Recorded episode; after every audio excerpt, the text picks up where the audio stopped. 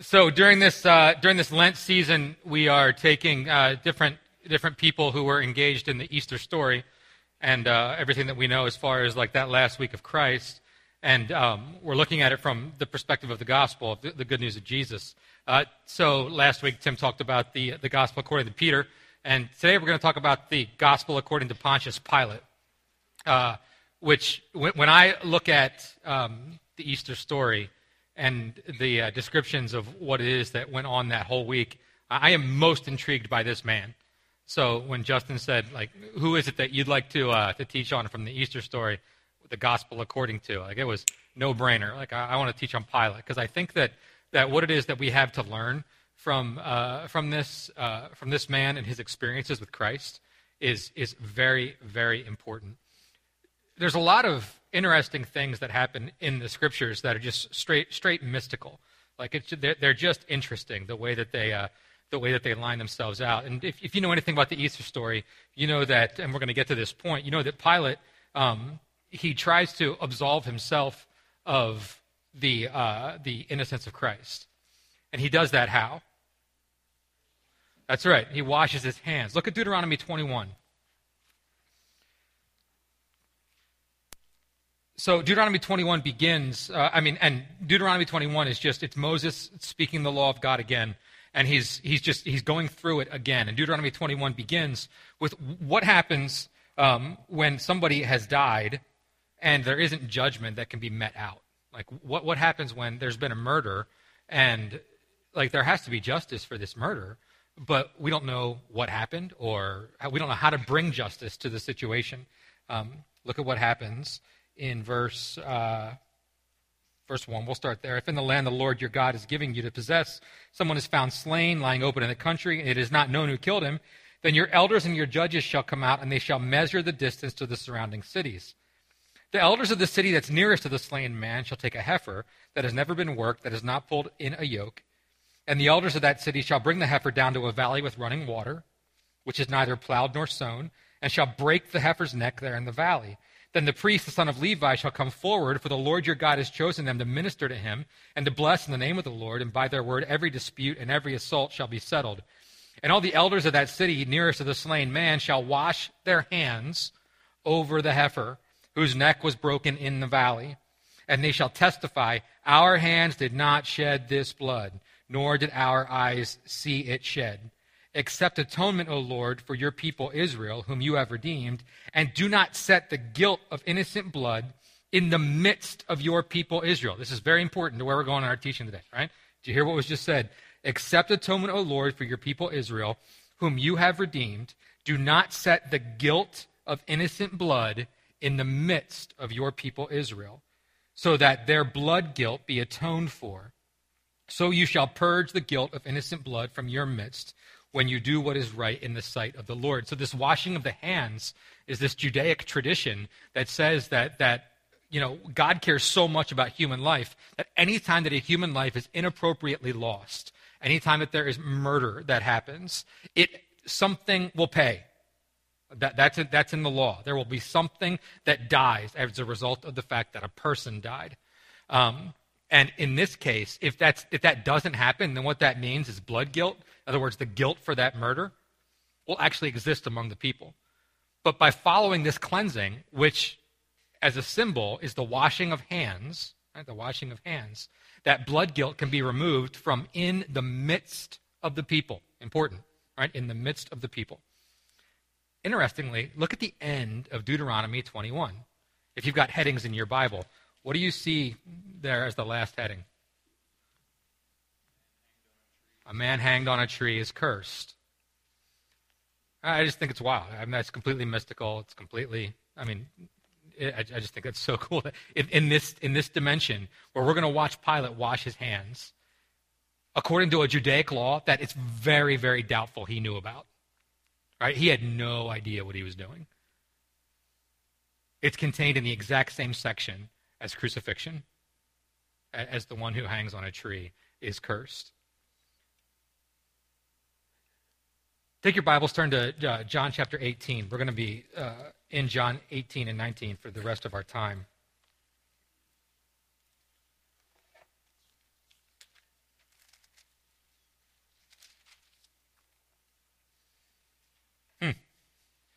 This is that glorious moment when you didn't change your watch, and as and as a preacher, you just realized I've got an hour more than I thought I had. And so, uh, yeah, we're going to be here for a while. Um,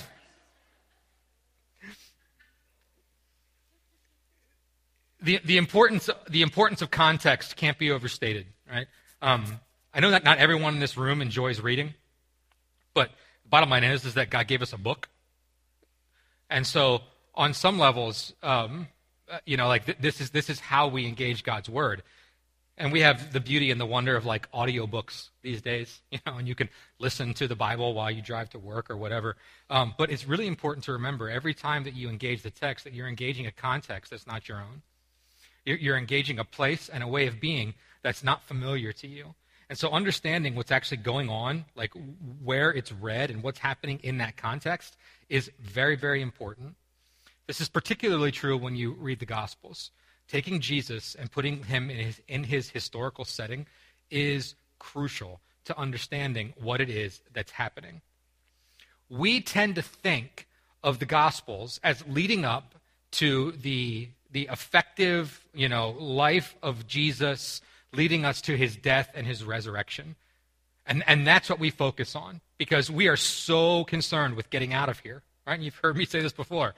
Uh, you know, our, so much of our theology of salvation is like this world is full of sin and terror. Like, won't it be great that we get to get out of here someday?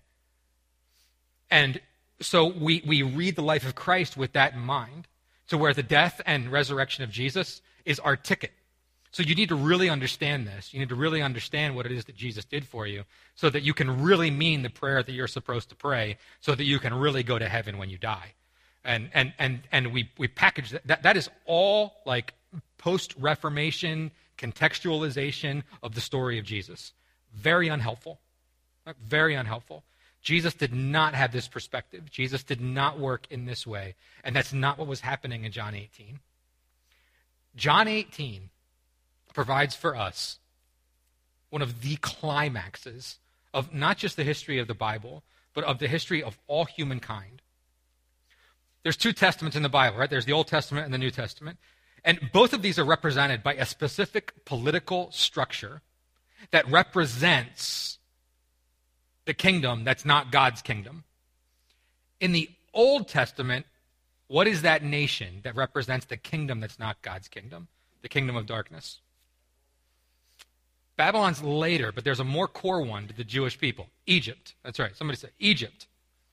Egypt is that core concept, that core idea that we were in slavery to sin, to Egypt, and that God set us free. And when God set us free, how did he set us free? What happened? The Exodus. But what, how did the Exodus happen? How was the Exodus empowered? Passover. Passover. When does Jesus, of all the Jewish festivals, which one does Jesus choose he chooses Passover. Chooses Passover. He doesn't choose trumpets. He doesn't choose Day of Atonement. Frankly, Day of Atonement is a sort of like a theologically smarter one, except that it doesn't weave the narrative in. It doesn't weave the narrative in. It still applies, don't get me wrong, but, but from a historical timing context, like Jesus chooses Passover on purpose. Because Passover was the time for the Jewish people to say, this is where we were, we were in slavery, and now we are set free. And we did that because our God empowered a normal person to stand in front of the king of the world, Pharaoh, and to say to that king, Your kingdom isn't strong enough to hold God's people. So let God's people go. And what happens? He does. He does. And not only does he let God's people go, but they take all the riches and the wealth of Egypt with them. Right? So there's this great confrontation that happens in the Old Testament where God sends a different way of being, right? A weak stutterer to stand before the greatest king of the greatest empire the world has seen and to challenge him and to say the way you are doing things is not the way that God does things. And God wants to take his people and go to the land that he has delivered them. I just want to upfront say, I'm getting a lot of my theology today from years of study from a, a guy named N.T. Wright. N.T. Wright's a leading scholar, theologian in the world. Um, I read everything he writes. Uh, I would encourage you to as well, um, although some of his stuff is really dry theology. Um, but it's scintillating stuff if you're a nerd like me. Um, so, uh, uh, but his, his basic, his, his basic stuff, surprised by hope, surprised by joy, um, uh, um, how God became king, like these are some core things that you would really, really do well to study. That being said, uh, I was reading a sermon from his this past week, and he makes this great point that, like, remember what Moses said to Pharaoh? Why should Pharaoh let God's people go? What was the, what was the reason? So we can go worship God in the desert. That's right. So we can go into the desert and worship God. And Wright says, and I always thought this too, I've always thought of that it's just like a nice excuse to get out of Egypt. you know, like we're gonna, I'm gonna lie to Pharaoh and say we're gonna go worship when really we are gonna run like heck to get that, to get out of here as fast as we can back to the nation of, uh, of Egypt. And what Wright says is he started to rethink that. Because what's the first thing that happens after they, after the Exodus? They find themselves where? At Mount Sinai. And what does God do? God begins to rewrite the way that they've been living. So it's not let us go out into the worship, go out there to worship. In other words, we like get all our instruments out and have a jam session. It's God reordering their way of being to align with who He is. Not who they were in Egypt, not as slaves. They didn't know who they were anymore. They lost every identity that they had. And God brings them out to reorder. Fast forward now to, the, to, to the uh, uh, week of um, Passover when Jesus stands before Pilate. What do we have? We have a very parallel story of a people held in bondage. Not Egypt, though, this time. Who was it this time? Rome. Right? And the Egyptian empire was extremely powerful. Rome, from a geographical standpoint, even more powerful. Just huge. So vast, so strong. Military might, so smart. They didn't just conquer, but they changed culture where they went. And they built things, right? And all roads lead to Rome, and they still walk on Roman roads there. And this is an incredible idea of, uh, of this empire that's taken over. And here comes this no name carpenter from the backside of nowhere who begins to confront the establishment. He both confronts his own religious establishment as well as the Roman establishment. And as we walk toward this, understanding that context is really important. For example, one of the pieces of context that I think is just so interesting is this This is a denarius. Right? This is a denarius. A denarius is like a penny. Right? It's just it's, it would be like the most common coin in Rome. And on the picture of the denarius, on the left here is the one side. This is over here. It says Caesar. Over here it says Augustus. Right? Caesar Augustus is sort of like the pinnacle of the Caesars. I mean, Julius Caesar did some great things, but let's uh, let's uh, face it, things didn't work out well in the end for him. Um, however, Caesar Augustus man, the, the Roman Empire at this point was, was just uh, of its most renowned strength.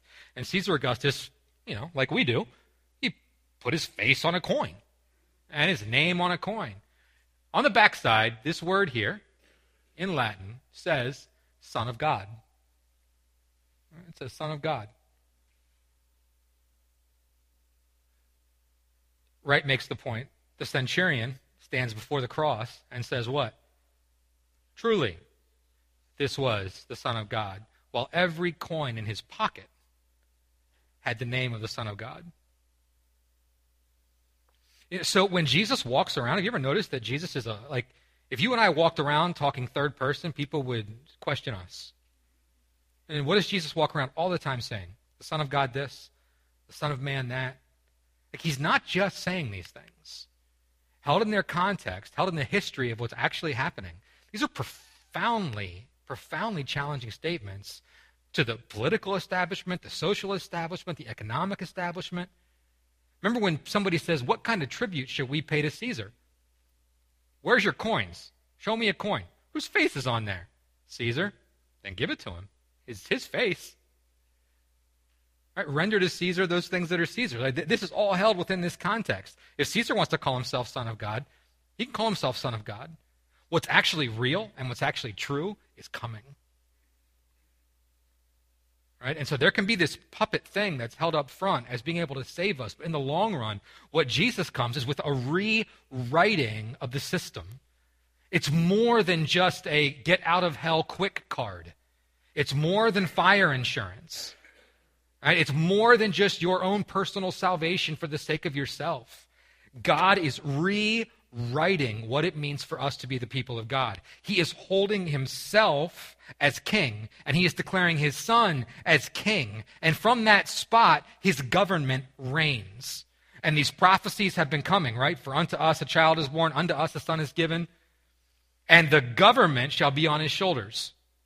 Right? The, the actual like authority, the government shall be on his shoulders. His name will be called Wonderful Counselor, Mighty God, Everlasting Father, Prince of Peace. Of, of the increase of his government and peace, there will be no end. He will sit on the throne and he will rule. these are the prophecies about Jesus the Messiah. They're not extrapolations. They're not, they're not pipe dreams. This is legit. This is real. Jesus is becoming king and what we see in Pontius Pilate is that he gets to be the representative of the other side. And what happens is this amazing, amazing confrontation that leaves Pilate feeling very dirty. You know, there's a few vocations in the world um, that you just have dirty hands. Like, like you just have, you just have dirty hands. Like, I, I mean, I've never been a farmer, but I would imagine farmers' hands get dirty a lot. You know, um, I used to work construction, and my hands were dirty a lot. When it came time for lunch, I didn't take time to wash my hands. You just like suck it up and eat. Mm, you know, like you just get used to it after a while. However, there is one profession that I can think of where you don't do that, and it's a plumber. Um, I can remember my, my granddad, he, he built his own house on this uh, three acre plot, and he put a septic tank in that then ran out to a leach field that, that he had dug. And, uh, um, you know, that was a fine thing for the first 20 or 30 years of the existence of the house. But after, after you keep using that the way that it's used and keep putting things through there that go through there, uh, there can be buildup, you know, and things can happen. And uh, so there was one day, I was about 15 years old. I think I was younger than that. I might have been 12 or 13. There was one day when he said to me, um, the septic tank is clogged. Um, we have to fix it. And I was, I didn't, I didn't know what he was talking about. I was like, okay, you know. And so there's this big, like six inch thick cement slab with handles on it, and we got the crowbar out and we sprised this thing off, and the smell, I mean, it was just like, you know, it was this thing, and uh, we had to find the pump. There was a pump in there somewhere. Um, and and there was a line that was run to it. And it was uh, it was like some old flexible uh, plastic tubing that he had that he had rigged up and shoved this thing down in there. And uh, and he goes, This thing's heavy. He goes, So I'm going to start pulling. And then as that comes up, you just grab the next spot and you pull, and then I'll pull, and we'll just we'll work together to pull this thing up.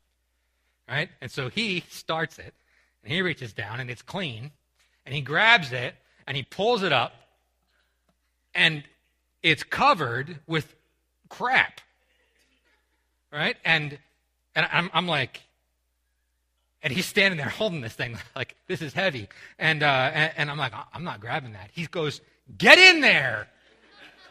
I was like, what are you talking about? What are you talking about? He's like, grab the pipe.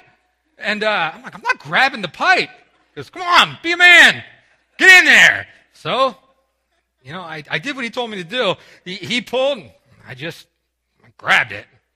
My hands are covered, right? We just yank this thing up, and all this crap's coming out with it. And I since have watched plumbers work, and it's just they, they, just get right in there. You know, that's like the that's like the the slogan of the day.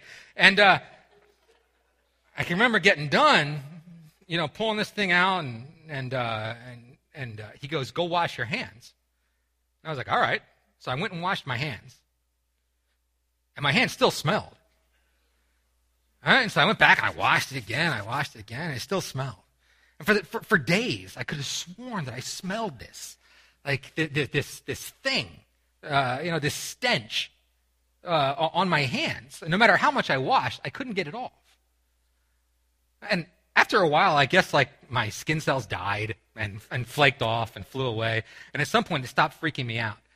But when I think about like the way that it sticks, you know, and, and not even not even necessarily, and this is key, not even necessarily like like the junk itself, but the idea of the junk. like The idea of the mess. Even if I know that I've been cleansed, like the memory of what happened was so ugly that it continues to stay with me. To the point that everywhere I go, and especially if I have different experiences, like I can still smell that.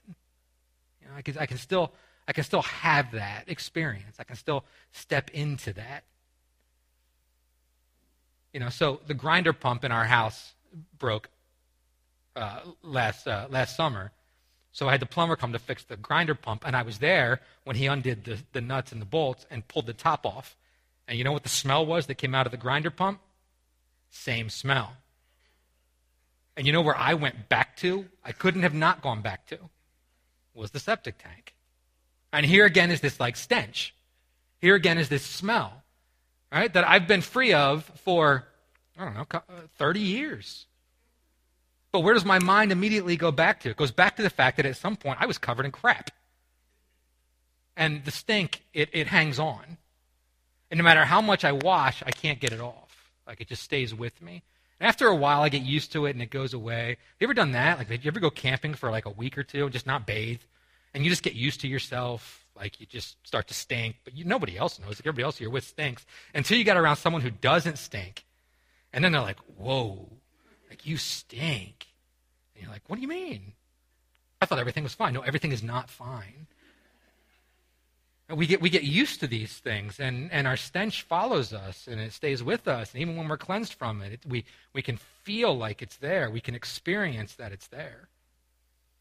And no matter how much we cleanse and no matter how much we wash, that no amount of washing can take those things off. Apply this analogy spiritually, and you know what I'm talking about, right?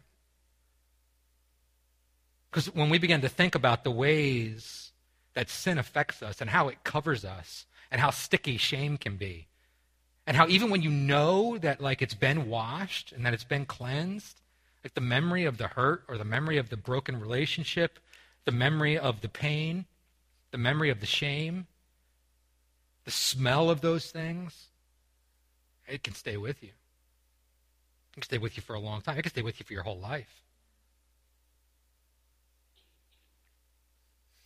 So, in this story, uh, again, I just read this like a drama. And so I went back through um, the Gospels and I sort of wrote out like a play, the dialogue from all four Gospels. So just listen to this. Let's listen to all four evangelists speak this story to us. And we're going to focus on John. Matthew 27, 1 to 26. Jesus is delivered to Pilate. Pilate, are you the king of the Jews? You have said so. Do you not hear how many things they testify against you? Jesus says nothing. Barabbas is summoned. Pilate, who do you want me to release for you? Barabbas or this Jesus who is called the Christ? Pilate's wife interjects. Have nothing to do with that righteous man. I have suffered much because of him today in a dream. Pilate ignores his wife.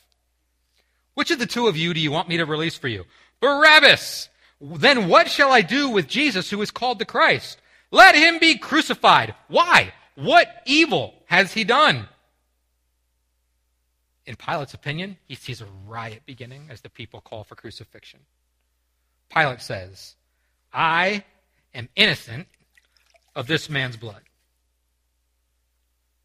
The people say, His blood can be on us and on our children. Where did the blood guilt reside if the cleansing didn't happen? In Deuteronomy 21. In the midst of the people. Mark 15. Pilate, are you the king of the Jews? Jesus says, You have said so. Chief priests freak out. Pilate, have you no answer to make? He says to Jesus. See how many charges they bring against you? Jesus says nothing.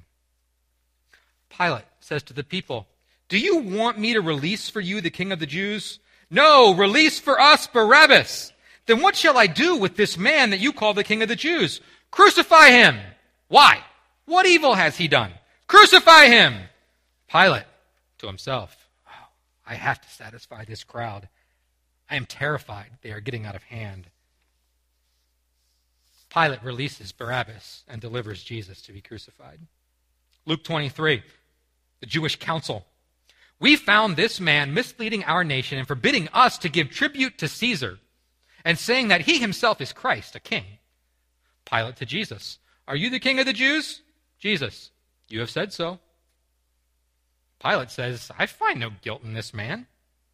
The Jewish council says he stirs up the people, teaching throughout all Judea, from Galilee even to this place. Wait a second, Pilate says. He's a Galilean? Yeah. Oh, well, then send him to Herod. Herod sends him back. Interesting point. Luke says that from that day forward, Herod and Pilate become good friends. Pilate calls everyone together the chief, chief priests, the rulers, and the people. Pilate announces, You brought me this man who, one, as one who was misleading the people. And after examining him before you, behold, I did not find this man guilty of any of your charges against him. Neither did Herod, for he sent him back to us.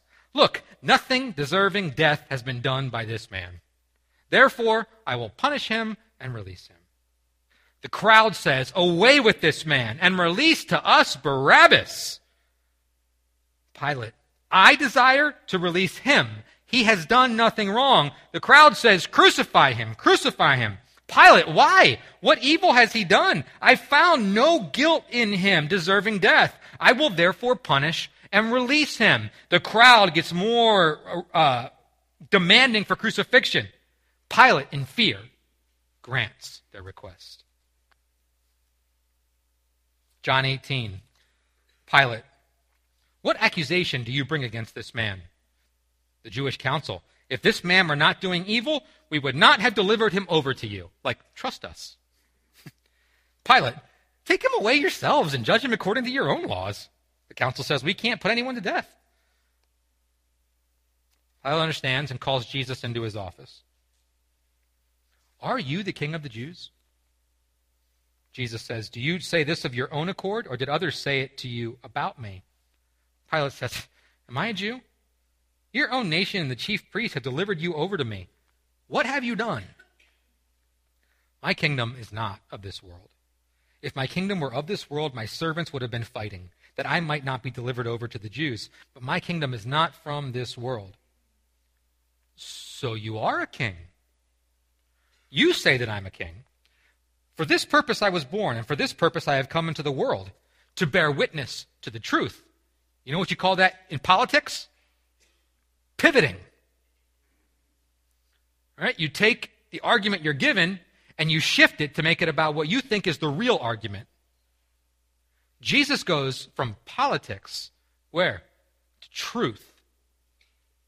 I've come for this purpose, to bear witness of the truth. Lost where I'm at.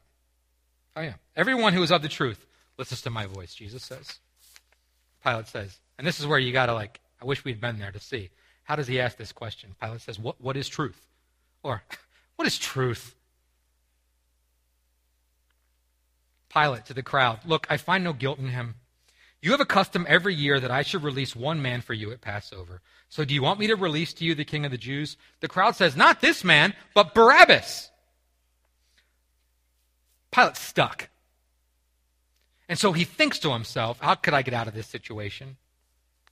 He then pulls back from the crowd and orders that Jesus be flogged and beaten. And if you've ever seen the movie The Passion of the Christ, that's a good representation of what this would have been like. After that happens, he's barely recognizable as a human, as a person, as a man. Pilate brings Jesus out and shows Jesus to the crowd. And he says to them, See, I am bringing him out to you that you may know that I find no guilt in him. And out Jesus comes. And Pilate says, Behold the man. And the crowd cries, Crucify him! Crucify him! Pilate says, Take him for yourselves and crucify him. I find no guilt in him. Then the Jewish council says, We have a law, and according to that law, he ought to die because he has made himself the Son of God. Dun, dun, dun.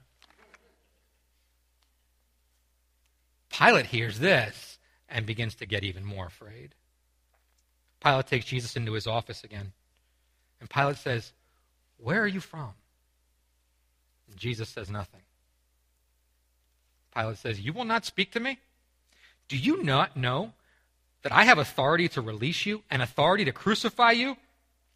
Jesus says, You would have no authority at all unless it had been given you from above. Therefore, he who delivered me over to you has the greater sin.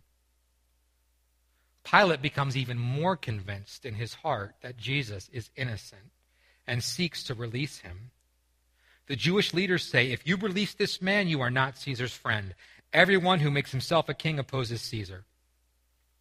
Pilate decides to make this stick as easily as he can. Right? And so in Roman culture, there's this seat. It's a big curved seat. And sits about this high off the ground, just like a normal chair. It's called the Bema seat. It's a judgment seat. It's a seat where a judge sits, or in this case, where Pilate would sit when he's giving a, a, a, a decision. It's to make things as official as official can be. Pilate pulls out the Bema seat, sets it in front of the people, and sits on it. And he says to the people and points at Jesus, Behold your king. The crowd cries, Away with him, away with him, crucify him. Pilate, from his seat, says, Should I crucify your king? The crowd says, We have no king but Caesar. Pilate becomes afraid the riot is beginning. And he delivers Jesus over to be crucified. Here is this penultimate contest as the representative of God's kingdom meets the representative of Rome. And here these two come together, this clash of warriors, right? This clash of leaders, this clash of kingdoms, this clash of governmental rulers. And here is Pilate, and here is Jesus. And what do two leaders like this talk about when they get together? Things like authority and power and decisions and truth. Right? If Pilate was getting together with any other like leader uh, of a country or of a kingdom, these are the same kind of conversations they'd be having. Except he's never had a conversation like this before. He's never had someone look at him and not need to defend himself. Right? He's never had someone dare to challenge not just authority, but the source of authority. Like you don't do that to a Roman governor. Rome is Rome, and if you don't like it, then you can die. Otherwise, submit. Jesus stands before him and says, You don't understand who you're dealing with. You don't understand what it is that you've gotten yourself into. And Pilate makes a decision. Now, here's the thing you can tell a good leader because a good leader will stand by his convictions or her convictions. A good leader will know what it is that needs to be done in a certain situation and not budge from what that thing is. Pilate is afraid. Right? Pilate is afraid. He is fearful. What we see in Jesus is courage. Courage to stand on what God has said and to not move from the spot that he has been given. Like this decision was made. This decision was made in the garden. But Pilate wasn't in the garden. Pilate had an actual experience with someone, did an, the actual job of judging, did actually listened to what was going on, had a deep conviction this person is innocent. They, he, this person does not deserve to die. And the crowds swayed his opinion. The crowds tossed him back and forth. And time and time again, he says, This isn't right, this isn't right. Time and time again, he offers, right? He offers this other strange thing. Like, we had this custom. Which do you want? The deep murderer, the really bad guy, or do you want Jesus? Like, let's not forget what Jesus has been doing, right? Healing people, loving people, helping the sick, helping the poor. What's Barabbas done? Murdered people, stolen stuff. And the crowd calls for Barabbas. Quick aside here, rabbit trail for 30 seconds. The word Barabbas, if you take it apart, bar means son of, Abba means father. And so Barabbas is the release of the Son of the Father. Interesting that even Barabbas' humanity and image bearing is honored in the very fact that he's named this Son of Father. Jesus is uh, innocent and is, through a fearful leader, right, sentenced to death. Now, think about Pilate in this situation. Pilate knows what is right. Pilate doesn't do what is right. And it causes an innocent man to die. How would you feel? How would you feel? Seriously. You yourself would feel guilty, right? How else? Like, can you imagine watching somebody get beaten the way Jesus did in your own mind, being convinced that he was innocent, and then seeing him after that beating and being like, and being okay with yourself? Can you imagine that? Can you imagine like knowing what it is that Jesus has been doing for all of these years? And of knowing that he's innocent and hasn't done anything wrong, and still releasing him to experience the worst death that the world has, has thought up to this point. Like, Pilate knows exactly what's going on. And within himself, he feels the guilt, he feels the shame, and he tries to wash it. And the gospel, according to Pontius Pilate, is this keep washing yourself. Keep washing yourself because that stench is always with you when you make a decision like that. There's a legend in the Desert Fathers that says that Pontius Pilate is condemned to the Sinai wilderness, where he walks around all day looking for water to wash his hands and is not able to find any. And the stench is there, like the blood is there, and it doesn't matter how much he washed, doesn't matter how much he washed that day. It just it's always there. It wears more water because here is the guilt of this man. Here is this one that I can't that I can't wash off. Here is this innocent blood. What will I do? His own wife tried to stop him. His own wife said, "Don't have just just just dismiss yourself from the situation." And Pilate releases Jesus to be crucified. However, this is interesting. Look at your text in verse 19.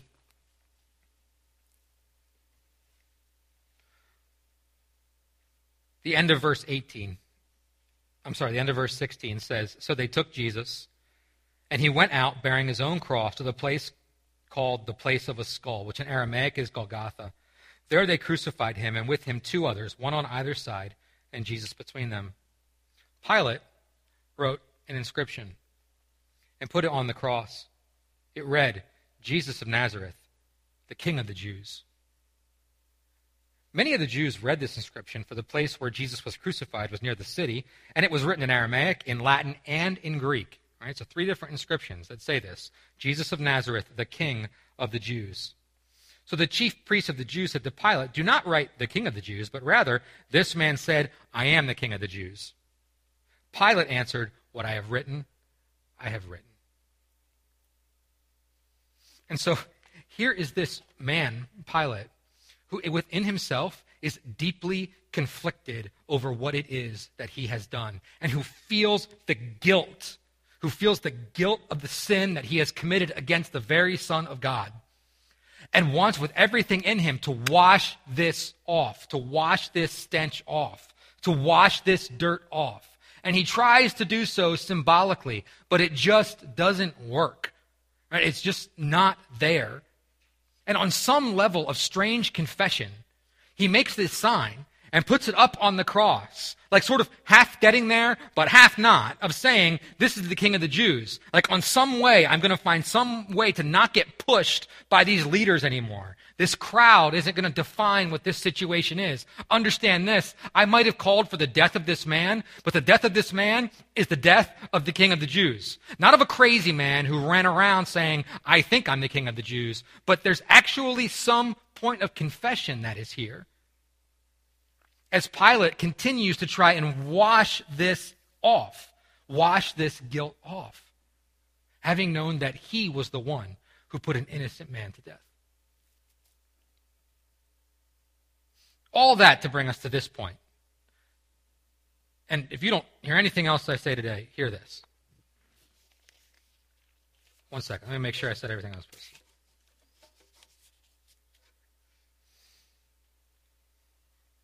The gospel according to Pilate is one of power without authority, fear of the crowd, rejection of truth, and continual self cleansing. All of this was empowered by Pilate's functional savior. Like the place that he was most safe was the fact that he represented Rome.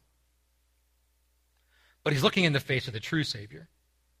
And the gospel according to Jesus is one of full authority. Jesus says, All authority has been given to me in heaven and on earth. A gospel of love and forgiveness of enemies. It's truth in the face of power and cleansing, not by self washing, but cleansing by the blood of Christ. True salvation is Jesus and his kingdom. The gospel, according to Pilate, says, keep washing yourself. You're never going to get rid of the stench. The gospel, according to Jesus, says, come and be fully cleansed. Come and be free. Here's a gospel that I heard many, many times. Perhaps you've heard this too. This gospel says that you're a sinner right? Like, you're a sinner, and sin is really bad. Sin stinks. And you're covered in it, like all of you. You didn't just grab the septic tank, like uh, um, pump handle. You actually just jumped in the septic tank. You went in there and swam around for a while, and you loved it.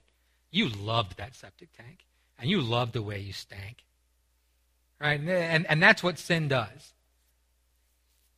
But the problem with that is that if you choose that, then that means that you got to go to hell. And the fact that you got to go to hell, like, do you want to go to hell? Does anyone in here want to burn forever? No, I don't want to burn forever. Good. You don't have to. Here's the thing is you're a nasty, rotten sinner who jumped in the septic tank and who deserves hell. But God is love. And because God is love, that means that he sacrificed Jesus to die for you. And so, because Jesus died for you, you don't have to go to hell anymore. This gospel continues and both implies and says this, though. It shouldn't have had to be that way if you didn't stink so bad. If you just hadn't been so filthy, if you just hadn't been so wretched, then this thing didn't need to happen. And so God sacrificed his son, but God now expects something from you. So you'd better measure up. Because look at what God sacrificed for you. God sacrificed his own son. Now, he was glad too. God loves you. But the rest of your life really should be one big thank you letter to God. The rest of your life should be you looking at each and every day, each and every thought, each and every action going, does this please? Does this not please? If it does not please, what do you do? You go back and you wash, right? You go back and you wash. And then you get back out there and what do you do out there? You, you just work harder. You work harder. And you go out there and all that stench and everything and you stay clean no matter what. Now go out there into the sin, but you stay clean. No stench is allowed to get on you. If stench does get on you, then just go back and wash and keep washing and keep washing. Have your devotions in the morning and wash. Go to church on Sunday morning, get washed. Right? Go to small group, wash. Right? Whatever you do, make sure you keep washing. Because you're still a sinner at your core. Right? That's still who you are. You still stink. Oh, you look good, but you know when you put your hand up to your nose like this, it stinks. You stink. But it's okay because God is love. God loves you. However, He's not putting up with any stench. So, to the degree that you stink, is to the degree that you need to self wash and get that junk off of you. And if you don't know how, well, go to a conference or read a book. You know, there's stuff out there, but at all costs, stop stinking. God doesn't like stink. God doesn't like dirt. And God's not pleased with you when you're either one of those things. That's okay because God is love. Doesn't this sound like a loving God? God is love, right? And He loves you and He's taking care of you. But you got to stay clean. There's a whole lot of self in that. Pilate couldn't wash the blood guilt off. The children of Israel, did you see what they said? Let his blood be on us. And then they condemn their kids too. And on our children. Like, just bring that into here. Like, what do you do with that level of guilt? Have you and I experienced and made that level of guilt in our lives? Absolutely. Absolutely. Can we cleanse ourselves from that guilt? No. No. And this gospel says that there's this reluctant God up in heaven who's sort of like, dang it, I just wish you didn't stink so bad. But I do love you, so here's my son. He'll die for you. And now stay clean, please. Like, do you see the sacrifice? Do you see what I've done? That's not God. That's a gospel according to Pilate. Keep washing. Keep washing. Get that blood off. Work harder. The God that we know and see is a God who's truly our full Passover lamb. He's the one who sends his only begotten son, his oldest son, to die the death, to take the plague upon himself. And what we receive from him and through his blood is true, full, eternal cleansing. Like you're clean. You're clean. It doesn't feel like that. I feel shame. I feel guilt. Yeah, I understand. I get that. I've been there. But that's not you. That's not you. Not in Christ. Not in Jesus. All the things in your life that want to tell you that you stink. All the things in your life that want to tell you that you're just simply covered in crap. All the experiences that you've had the situations that you created for yourself, the situations that were created uh, by others for you, the abuse that you've come from, the wounds that you've committed toward others, all of the things that you think about about yourself that you would never tell anybody else. Those things are places and positions that you have been cleansed from through Jesus. It's through his blood. No amount of self washing can take care of that. You can't go to enough therapy to be washed. Right? We can't receive, we can't, we can't receive enough teaching, or we can't go to enough conferences or read enough books to get it.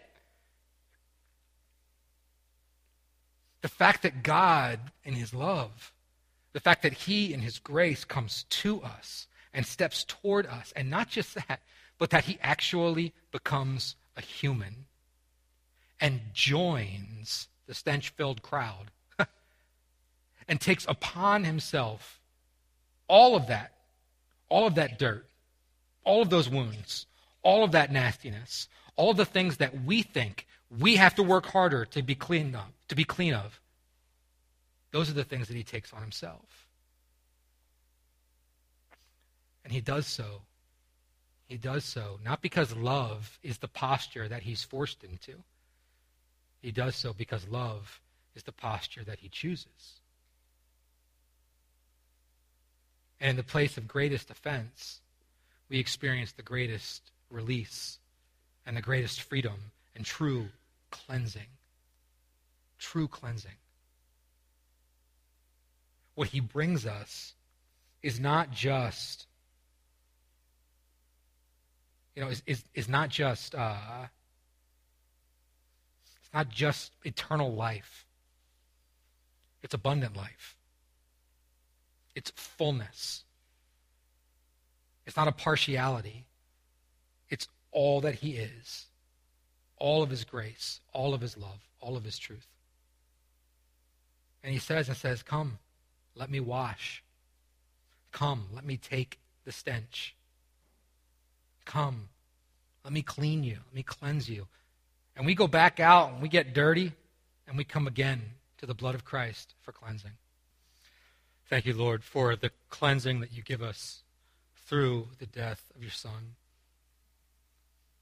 We thank you for your heart that is toward us, your heart that is for us, your heart that went willfully, choosing love to the cross. and giving us that which we cannot have ourselves cleansing. We stand as people who are free, truly free. You, our Lamb, has washed us, and we bless you, and we thank you. And we declare, God, that we don't want to be a people who walk around trying to self cleanse because the futility of that um, leads us to nowhere but frustration and distance. So rather, God, thank you for your inviting arms that bring us in and that, Uh, that hold us close and that wash us clean. And as we leave here today, God, I pray that we would all leave with a deep awareness that you love us and that you cleanse us. Thank you for the blood of Christ. In his name we pray. Amen.